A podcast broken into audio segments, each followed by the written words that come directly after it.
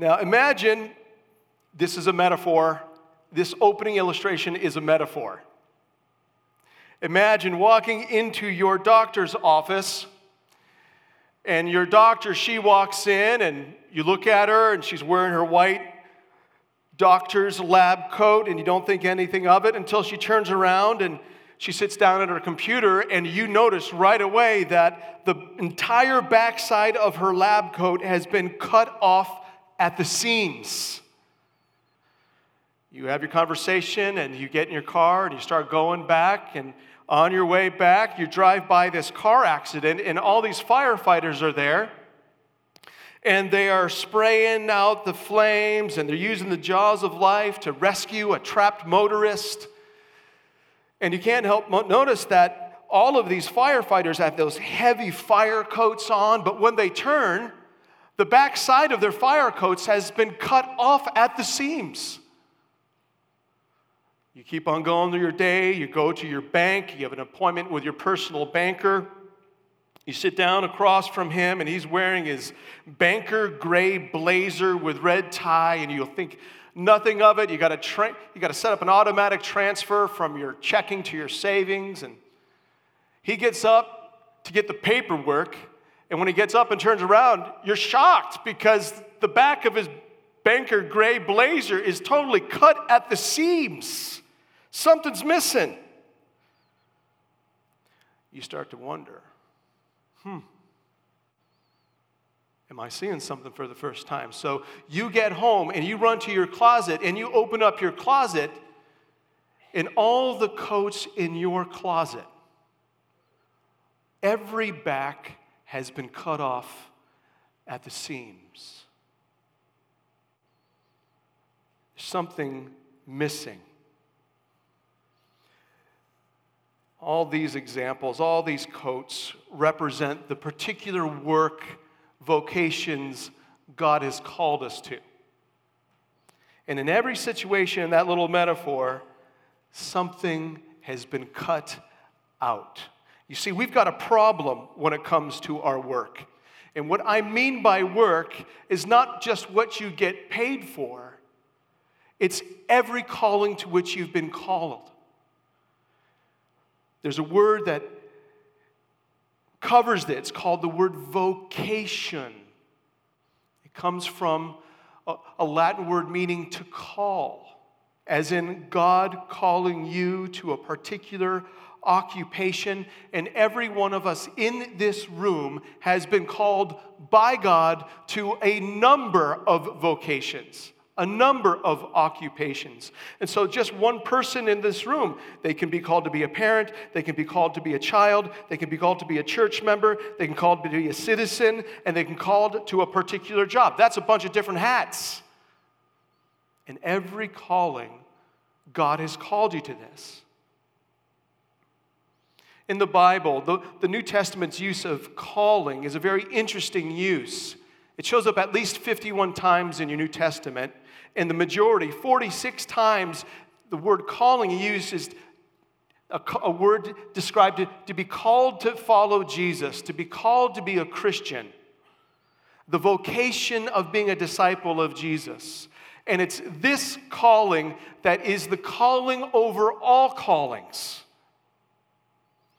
The calling to follow Jesus informs every other calling with which we've been called. So, all of us in this room right now, some of us have similar callings, some of us have different callings, but all of our callings fall under the one great calling of being a follower of Jesus. But let me get back to the problem. This problem of having all the backs cut out of our occupational coats, here's what it is Here's the point human pride, the sharp edge of human pride, has cut God out of our vocations at the seams. We've got a problem with our work. We forgot something in our work. We've left God at the front door of our work. We've disconnected God from our vocation And when you disconnect God from your vocation, do you know what likely is to become your God? Your vocation. So when we talk about this call to work, this is all about worship of God. And so here's my task for the next three Sundays. Here's how I want to help you all. I want to help you reintegrate with the needle and the thread of God's word. I want to reintegrate God into your vocation. I want to get God back into work, and we look to God's word to do that. And so, over the next three weeks, I want to lay out for you a biblically informed, God centered view or framework of vocation with the desire that having a biblically informed, God centered view of work will change the way you think about work and change the way you go about your work. And so, over these next three Sundays, we're going to cover four aspects of a God centered view of vocation. You ready? Number one is this. This morning, we're going to look at the origin of work, creation. We're going to be spending our time in Genesis chapter 1. Next week, we're going to look at the corruption of work, the effect of the fall on our vocations. And then, Labor Day weekend, we're going to be looking at the redemption of our work through the cross of Jesus Christ. He changes the way we work. And on that Sunday, too, we're going to be anticipating our future work, the new earth work when He comes back and He makes new the heavens and the earth. So, this morning we're going to focus on this first aspect of a God centered view of vocation the origin of work. Your work matters to God, He's very interested in your work. And so we must reintegrate God into our, all our vocations, whether that's in our workplace, whether that's in our church, our family, our neighborhood, our country, or our school. You see, a theology of vocation covers all of life. So, would you turn with me now to Genesis chapter 1? And we're going to look at the origin of work. And when we do, we're going to look at two things God engaging in his work, his creating work, and then we're going to look at God entrusting his work, his creation mandate. And so I'm going to read all the way through Genesis 1. So if you want to open your Bibles now to Genesis 1 and read along with me, here is God's word. In the beginning, God created the heavens and the earth. The earth was without form and void, and darkness was over the face of the deep, and the Spirit of God was hovering over the face of the waters. And God said, Let there be light, and there was light. And God saw that the light was good. And God separated the light from the darkness. God called the light day, and the darkness he called night, and there was evening, and there was morning the first day. And God said, Let there be an expanse in the midst of the waters, and let it separate the waters from the waters. And God made the expanse and separated the waters that were under the expanse and from the waters that were above the expanse. And it was so. And God called the expanse heaven. And there was evening and there was morning the second day. And God said, Let the waters under the heavens be gathered together in one place, and let the dry land appear. And it was so. And God called the dry land earth, and the waters that were gathered together he called seas. And God saw that it was good. And God said, Let the earth sprout vegetation, plants yielding seed, and fruit trees bearing fruit in which is their seed, each according to its kind on the earth. And it was so. The earth brought forth vegetation, plants yielding seed according to their own kinds, and trees bearing fruit in which, in which is their seed, each according to its kind. And God saw that it was good. And there was evening and there was morning the third day. And God said, Let there be lights in the expanse of the heavens to separate the day from the night, and let them be for signs and for seasons and for days and years, and let them be lights in the expanse of the heavens to give light upon the earth. And it was so. And God made the two great lights the greater light to rule the day, and the lesser light to rule the night, and the stars. And God set them in the expanse of the heavens to give light on the earth, to rule over the day and over the night, and to separate the light from the darkness. And God saw that it was good. And there was evening and there was morning the fourth day. And God said, Let the waters swarm with swarms of living creatures, and let birds fly above the earth across the expanse of the heavens. And so God created the great sea creatures and every living creature that moves, with which the waters swarm according to their kinds, and every winged bird according to its kind. And God saw that it was good. And God blessed them, saying, be fruitful and multiply and fill the waters and the seas, and let birds multiply on the earth. And there was evening and there was morning the fifth day. And God said, Let the earth bring forth living creatures according to their kinds, livestock and creeping things, and beasts of the earth according to their kinds. And it was so. And God made the beasts of the earth according to their kinds, and the livestock according to their kinds, and everything that creeps on the ground according to its kind. And God saw that it was good.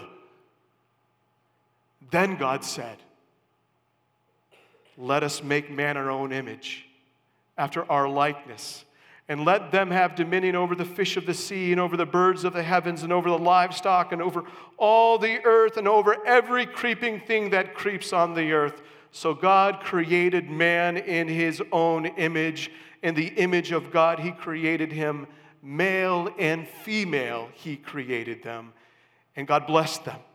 And God said to them, Be fruitful and multiply and fill the earth and subdue it and have dominion over the fish of the seas and over the birds of the heavens and over every living thing that moves on the earth. And God said, Behold, I have given you every plant yielding seed that is on the face of all the earth, and every tree with seed in its fruit. Ye shall have them for food, and to every beast of the earth, and to every bird of the heavens, and to everything that creeps on the earth, everything that has breath of life, I have given every green plant for food, and it was so. And God saw everything He made, and behold, it was very good. And there was evening, and there was morning, the sixth day. What an account. Right now, what I'd like to do is let's focus on Genesis 1. I'm going to pull a couple things out. We're going to look at God engaging with His creation, His creation making, and then we're going to turn a quarter and we're going to look at God entrusting His creation to us in the creation mandate. And the reason why we're doing this is to begin to restitch in God into our vocations. We would have a God centered view of vocation. God engages his work. What we see in Genesis 1, these six days of creation, is God at work in his creation and He is at work bringing things together, forming things, calling things into existence out of nothing to bless all the inhabitants of the earth. He wants His earth to be filled. Fullness, life, goodness, blessing. And He's purposely designed this planet for it and He wants us to experience the great blessing of having Him as our Creator. So, the first thing I want you to notice is where Genesis 1 begins. In the beginning, God created. And so, in order for us to have a right view of our vocations, every calling with which we've been called, we don't start with our callings. We start with the one who calls us. In the beginning, God created. We start where the Bible starts. What gives significance to our vocations is God Himself. we notice right away, uh, maybe you were sensed this as I was reading through, that the God of the Bible is a God of order. That as we read through Genesis 1, did you pick up on the rhythm? Did you pick up on the days? And where there is rhythm, there is order, and where there is order, there is purpose. God purposefully created this planet in which we occupy for life, for good. And so throughout Genesis 1, we, we see God declaring, God saying, Let there be. And then we see God doing, and it was so. And then in the first part, first three days, He's naming things the day, day, the expanse, heaven. And at the end of every day, there's this closing, and there was evening and there was morning the first day, and there was evening and there was morning the second day. We've got a God of order. And what you need to know about Genesis chapter 1 is that there's a correspondence. Day 1 corresponds with day 4. Day 2 corresponds with day 5. Day 3 corresponds with day 6. It's like this days 1, 2, and 3, God is creating the nest of creation. And days 4, 5, and 6, He's filling the nest with living creatures, full of life, full of goodness. This morning, I, I have been, I've been feeling the weight of something all week. And I believe it's what God wants, at least in part, to impress upon us this morning. It's His goodness. Did you pick up on that refrain throughout Genesis chapter 1? and God saw that it was good. Verse 4, verse 10, verse 12, verse 18, verse 21, verse 25, climaxing in verse 31. It's good. I think I know what he's talking about. I, I edge my lawn. Do we have any lawn edgers in the room? I feel, brother, you and me, man. Now, when you hear about a guy edging his lawn, you might be like, what? Let me tell you, it's about art, it's artwork. After I mow my lawn, I edge it, and then you know what I do? I stand at the end of my sidewalk and I look upon the work of my hands and I say, It is good. It is good. Now, nobody else may notice that, but I do. And I have one brother in the room that does. And that's with grass. God said it is good to creating things out of nothing. God said it is good for working with things on a scale we just have no real sense for how big and how complicated. I mean, on day six, of all the creations he made, he made the platypus. And it was very good. When God creates, he takes delight in what he makes. He looks upon it, and in that moment, he says, Now that's a nice piece of work. And I believe not only is this goodness an in the moment goodness, I think it's an anticipated goodness. Because God knew on day one who He's making this all for. So part of the it is good is anticipating the blessing we would experience in his good creation. Now, here's why I'm saying this. I want you to be thinking God's creation making results in good, blessing, good for all. And that has bearing not just on his creation making, but on the creation mandate. So we've looked at his creative work. Now we're going to focus in on day six, starting in verse 26. This has been classically known as the creation mandate, specifically in verse 28. And he speaks this creation mandate to every human being on the planet. All 7.6 billion people today are under this creation mandate. There's two things I want you to notice here. This, who this creation mandate is given to, and what this creation mandate involves. So let's look at the who first. In verse 26, then God says, Let us make man in our image, after our likeness. Image bearers. That's who he gives the creation mandate to in verse 28. But I, wanna, I want you to see a little clue here of what an image bearer is. There's a connection you need to see. It's in verse 26. He says, God says, Let us make man in our own image, after our likeness, and let them, them have dominion. Whatever this image bearing business is, it's connected to having dominion over the earth.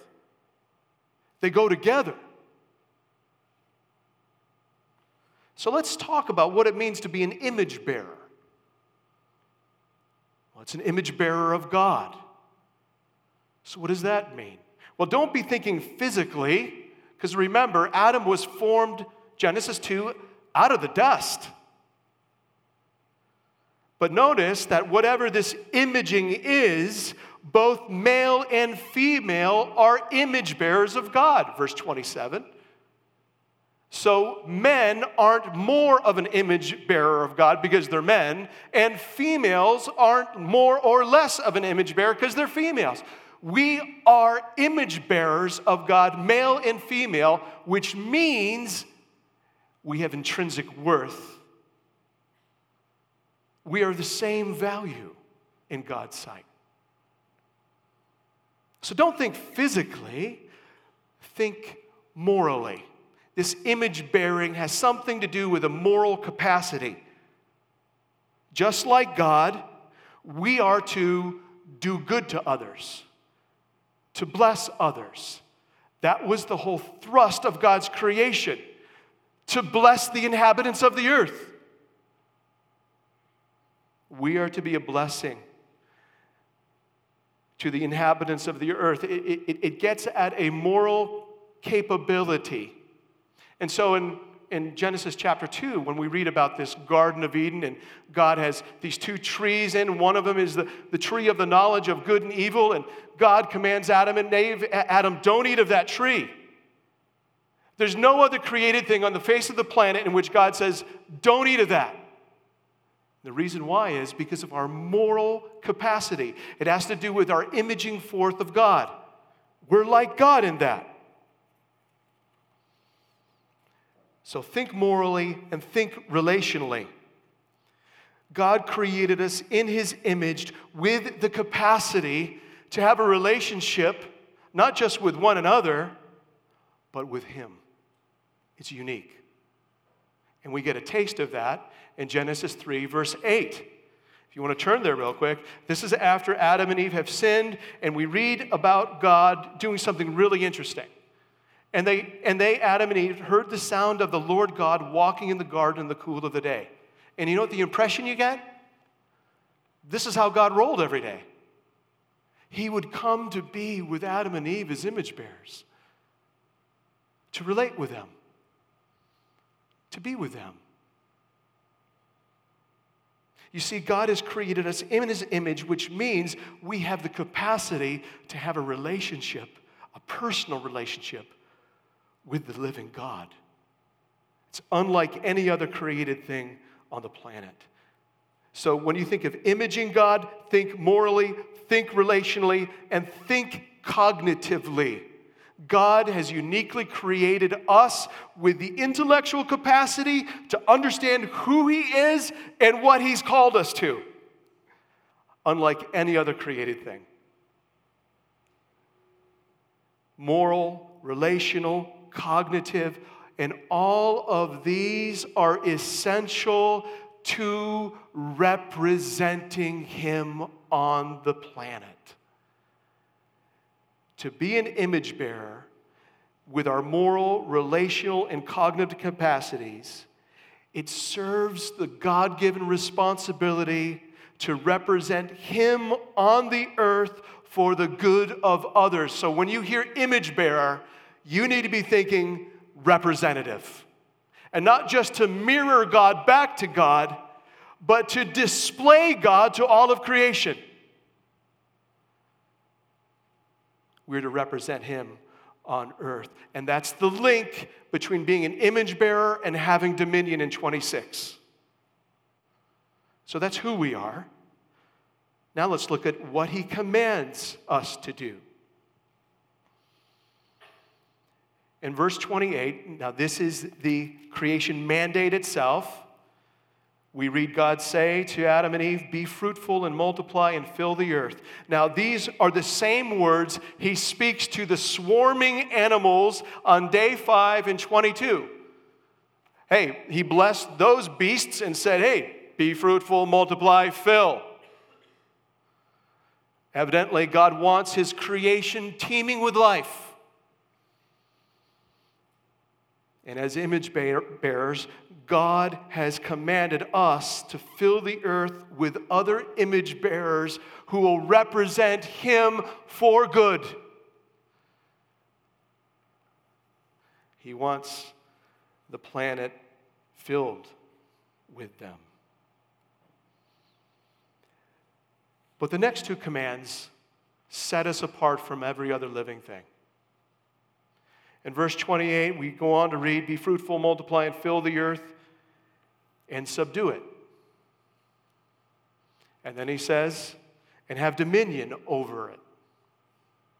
These two commands to subdue and to have dominion set us apart from all the other created things as God's representative on earth to do good to the inhabitants of the earth. And this starts informing our understanding of vocation because in your understanding of your work, of your jobs, you are to represent God in whatever you do for the good of those around you.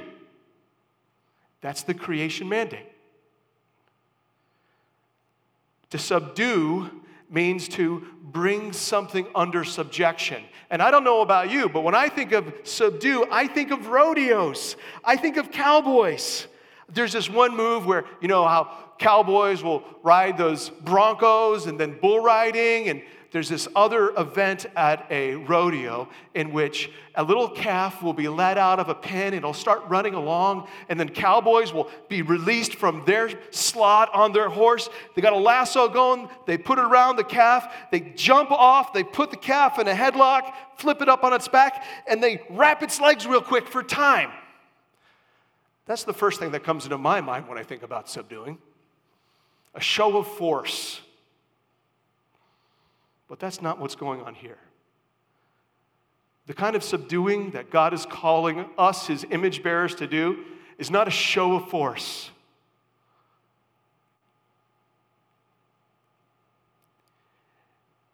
It's to purpose things for goodness. Remember, we are his image bearers, and we are to subdue creation for good. His creation for His good purposes. We're to represent God in the way we subdue His creation. And so when we talk about subdue, it's, it's the Hebrew word kabosh. You've heard it before. You know, to put the kibosh on something. And you're in, usually in a context of a meeting, and your boss is like, Yeah, I'm going to put the kibosh on that. It's done, right?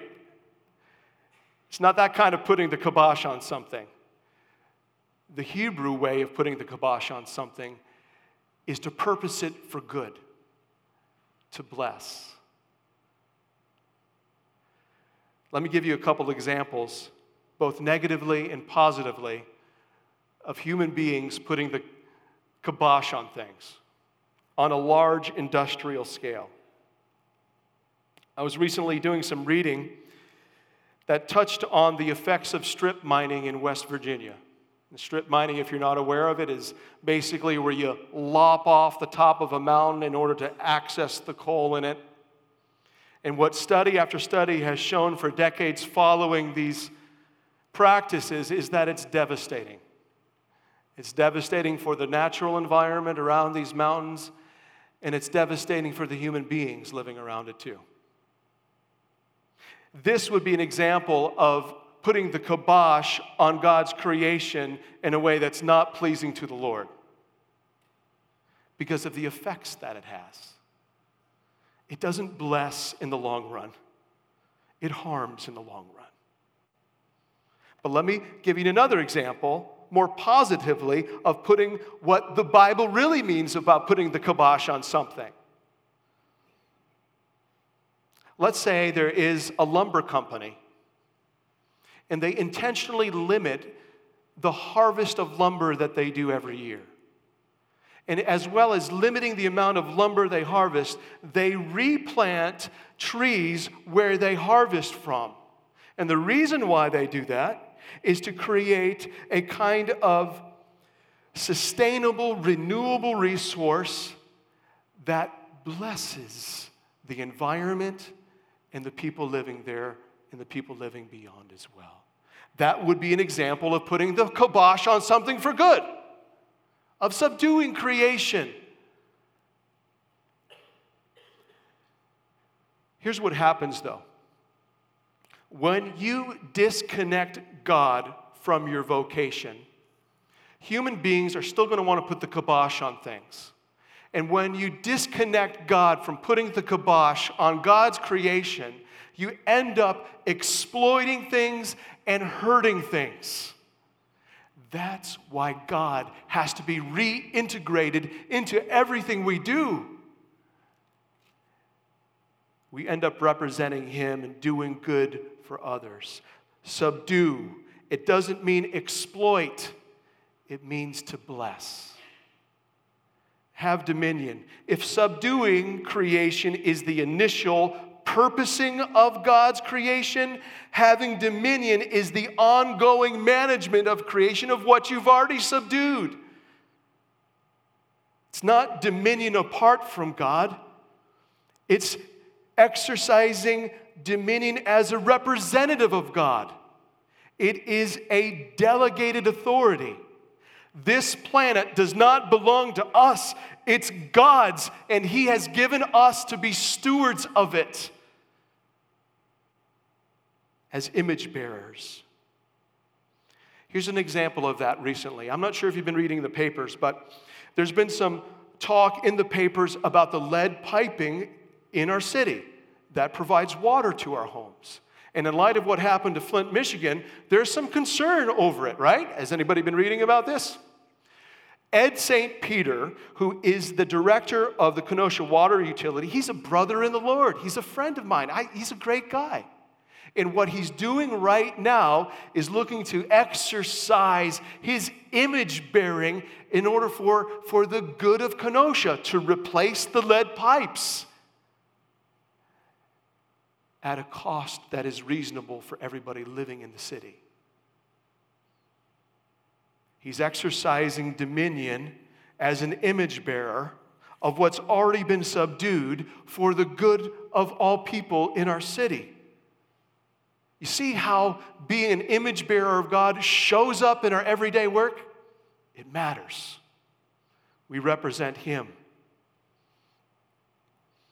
Now, we've talked about God doing creative work in His creation making. We've turned now and we're talking about this the who and what of the creation mandate. I want to tackle three objections. Three objections. Some of you in your pews right now may be saying something like this Mike, it's all going to burn anyway. It's all going to burn. Does it really matter? Does it really matter? It's a reference to 2 Peter 3 when the earth will be utterly transformed at the coming of Jesus. But here's the deal we don't know when Jesus is coming back. So we don't know when God is going to recreate the heavens and the earth, which means we don't know how long we need to conserve the present resources of His creation for the good of people. So we need to wisely steward what He's been entrusted to us. So the thinking of it's all going to burn anyway, that is a little lazy, my friend. It's a little irresponsible. It's neglecting the fact of who this planet belongs to. Let me apply it this way. You wouldn't appreciate me applying this kind of thinking to your car. Let's say after the service, you come out to your car and I'm in your car pulling out the car radio. And you're like, Mike, what are you doing?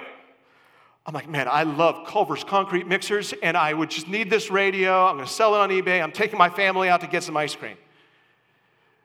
But you're like, uh, I need that car. I'm like, but it's just going to be on a scrap heap in 10 to 15 years. It reveals I don't have an appreciation that this car belongs to you. This planet is not ours and that we own it. It's God's and all the resources thereof. And He calls us to be stewards of it. A God centered view of vocation understands that God's command to have dominion over all creation, it's a responsibility to steward what's His for the good of all those He's created. There's another objection. It goes like this Hey, but there are people exploiting others for selfish gain. It's, it's an objection of this is not fair. You want me to represent God and do good to others, while at the same time, people are exploiting others for selfish gain. You're right. It's the way it is.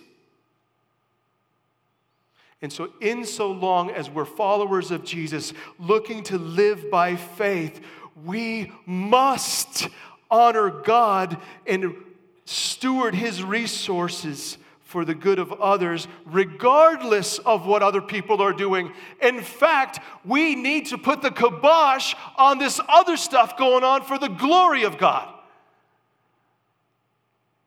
We need to help people who are exploiting others for selfish gain to see what they're doing is grievous in God's sight, that they need Jesus to change. There's a third objection, and it's maybe more than an objection, it's more like a confession. Maybe you're feeling something in your pew right now and it's going something like this Hey, I, I believe the creation mandate is, is good, it's good for others. But, but why, as I'm hearing this, why is the creation mandate intended for good making me feel bad The creation mandate exposes our sinful self centeredness that uses God's resources at the harm of others. It exposes our self centeredness. And so you can be hearing the creation mandate on one level, you're saying, yeah, that's right, that's right, but this stings a little bit, this stings a little bit, because it's exposing you when God's word exposes us like this, we may need, we need to make a beeline to Jesus. You see, it's Jesus, the Creator, who became flesh. We need Jesus for two reasons. Because we've sinned against the creation mandate. We've used God's resources not for good, but for ill, for self gain. So we need Jesus to forgive us by his blood. And we need Jesus to help us to be faithful today to the creation mandate which still stands. We've covered some ground this morning, and what I've wanted to show you is that from Genesis chapter 1, and we see God at work, creation making, and then we see God entrusting his work to us in the creation mandate. This provides the, the framework, the foundation for vocation. That we need to reintegrate God into all of our work. And the result will be increasing blessing, goodness, benefit. Next week, we're going to look at the fall. And what the fall is going to show us is what we bring to work. And it's going to show us our need for Jesus again. But this morning, before I close, I just want to point you to one more thing in light of tomorrow morning. Would you look at Genesis 2:19?